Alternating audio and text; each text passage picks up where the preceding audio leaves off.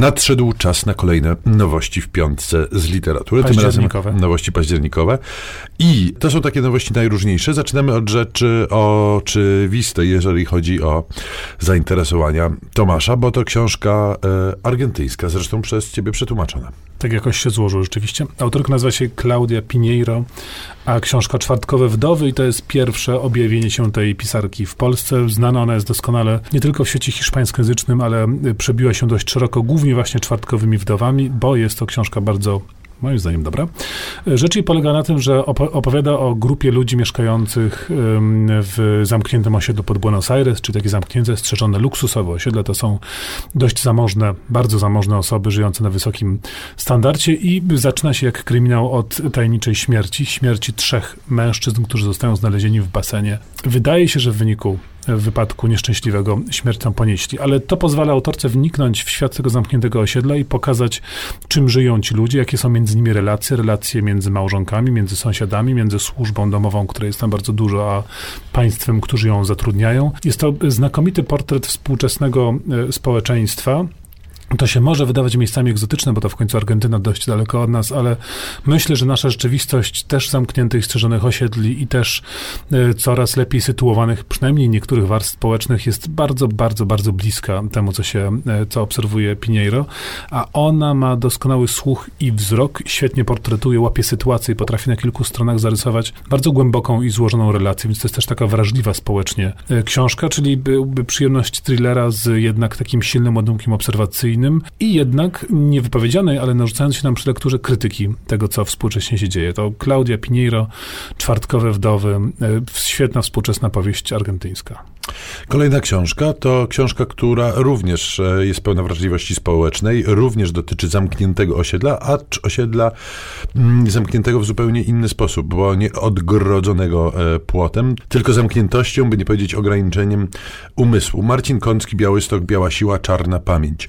Mm, to jest książka, w której jest bardzo dużo. Mm, tytuł jest trochę mylący, bo Białystok tu e, nie odgrywa wcale pierwszych skrzypiec, bo pojawiają się również inne miejscowości Podlasia, takie jak chociażby Łapy, Hajnówka, Sejny nawet. Mm, natomiast rzeczywiście e, Białystok i jego historia, tudzież jego e, przewrotne niepamiętanie o własnej historii zajmuje pokaźny fragment książki. To jest książka, która mogła być przypisem do naszej listy o uchodźcach, bo przede wszystkim dowiadujemy się o tym, jak nietolerancyjni są e, niektórzy mieszkańcy Białego Stoku, ze szczególnym wskazaniem na kibiców mm, klubu Jagiellonia Białystok i rzeczywiście... Ale ja rozumiem, że nie tylko Białego Stoku, bo to dość pewnie chyba powszechnie nas dotyczy. To zapewne po, dotyczy na, nas powszechnie, acz Marcin Kącki bada właśnie ten rejon Polski. Przerażające jest to, że mm, rzeczywiście były ta, było takich parę momentów w najwspółcześniejszej historii Białego Stoku, gdzie do eksplozji tej nienawiści wręcz doszło, na przykład ilość mm, antysemickich graffiti w mieście sugerowałaby, że e, miasto pełne jest e, agresywnych e, mieszkańców żydowskiego pochodzenia, podczas gdy nie ma tam ani jednej osoby, która by mieszkała w Białymstoku od przedwojnia, a była pochodzenia żydowskiego. I takich różnych smutnych opowieści o tym, jak e, zupełnie bez żadnych powodów i jak gdyby bezinteresownie jesteśmy w stanie siebie wzajemnie nienawidzić, mm, jest w tej książce sporo. I jedną rzeczą, która sprawiła mi jakąś taką dużą przykrość w trakcie e, lektury, to uzmysłowiłem sobie, że ogromna większość przykładów pozytywnych, czyli tych ludzi, którzy próbują mm, zakopać e, topór wojenny i dzielące nas pozorne, jakże często różnice, to są ludzie, którzy w jakiś sposób zostali bezpośrednio doświadczeni przez sytuację, nazwijmy to, nienawiści związanej z wielokulturowością. To poważna refleksja, zostaniemy z nią na chwilę, a potem wrócimy do kolejnych nowości.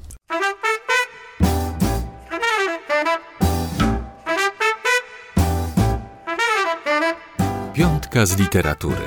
Polecają Szymon Gloszka i Tomasz Pindel z Instytutu Książki.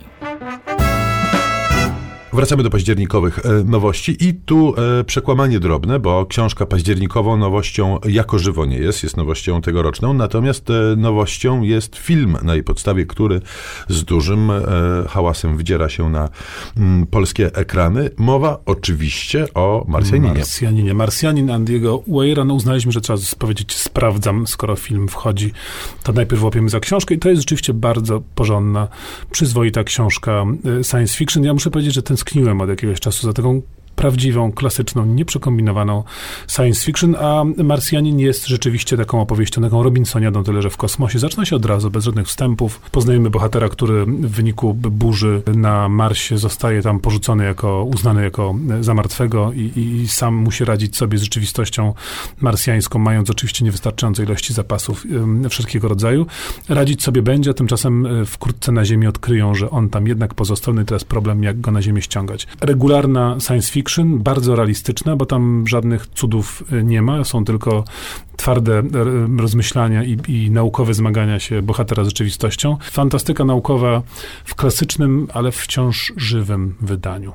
Kolejna pozycja na naszej liście to znany w Polsce Ian McEwan. W imię dziecka to jego najnowsza powieść. E, książka, w której na pierwszych stronach poznajemy prawniczkę, dojrzałą kobietę Fionę, która odnosi na polu zawodowym same wydawałoby się sukcesy. Gorzej w domu, bo mąż oświadcza jej, że nadszedł ten moment, gdzie on musi się zająć jakimś e, romansem pozamałżeńskim, więc jej e, związek i życie prywatne jest w ewidentnym e, kryzysie, jak zresztą życia klientów, z którymi ona się najczęściej spotyka, których to mm, rodziny się często rozpadają, ale rodzina podstawowa i najważniejsza w tej książce to rodzina świadków Jehowych, która to rodzina żadnej mm, dysintegracji nie podlega, wręcz przeciwnie. Rodzice wraz z prawie 18-letnim dzieckiem bardzo twardo i wspólnie razem stoją na stanowisku, że nie można mm, dokonać transfuzji krwi, które życie tego dziecka by uratowało.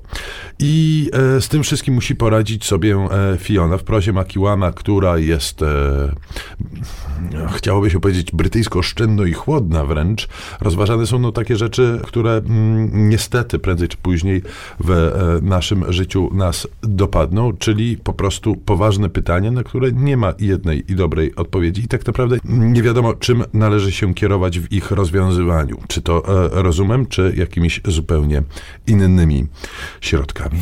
Powiedziałeś, że Makiwan jest brytyjsko chłodny, to teraz biegunowo oddalimy się od tej perspektywy i przejdziemy na pozycje zgoła odmienne, co sprawią świeżo u nas powieści pod tytułem Madonna w futrze tureckiego pisarza Sabahatina Aliego.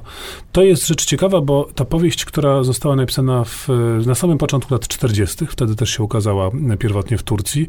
Krótko potem e, Sabahatin Ali zginął śmiercią tragiczną podczas ucieczki z Turcji przez granicę z Bułgarią. Od kilku lat książka ta jest w Turcji nieprawdopodobnym bestsellerem. Co roku się sprzedają jakieś dziesiątki, ale nawet chyba setki tysięcy egzemplarzy.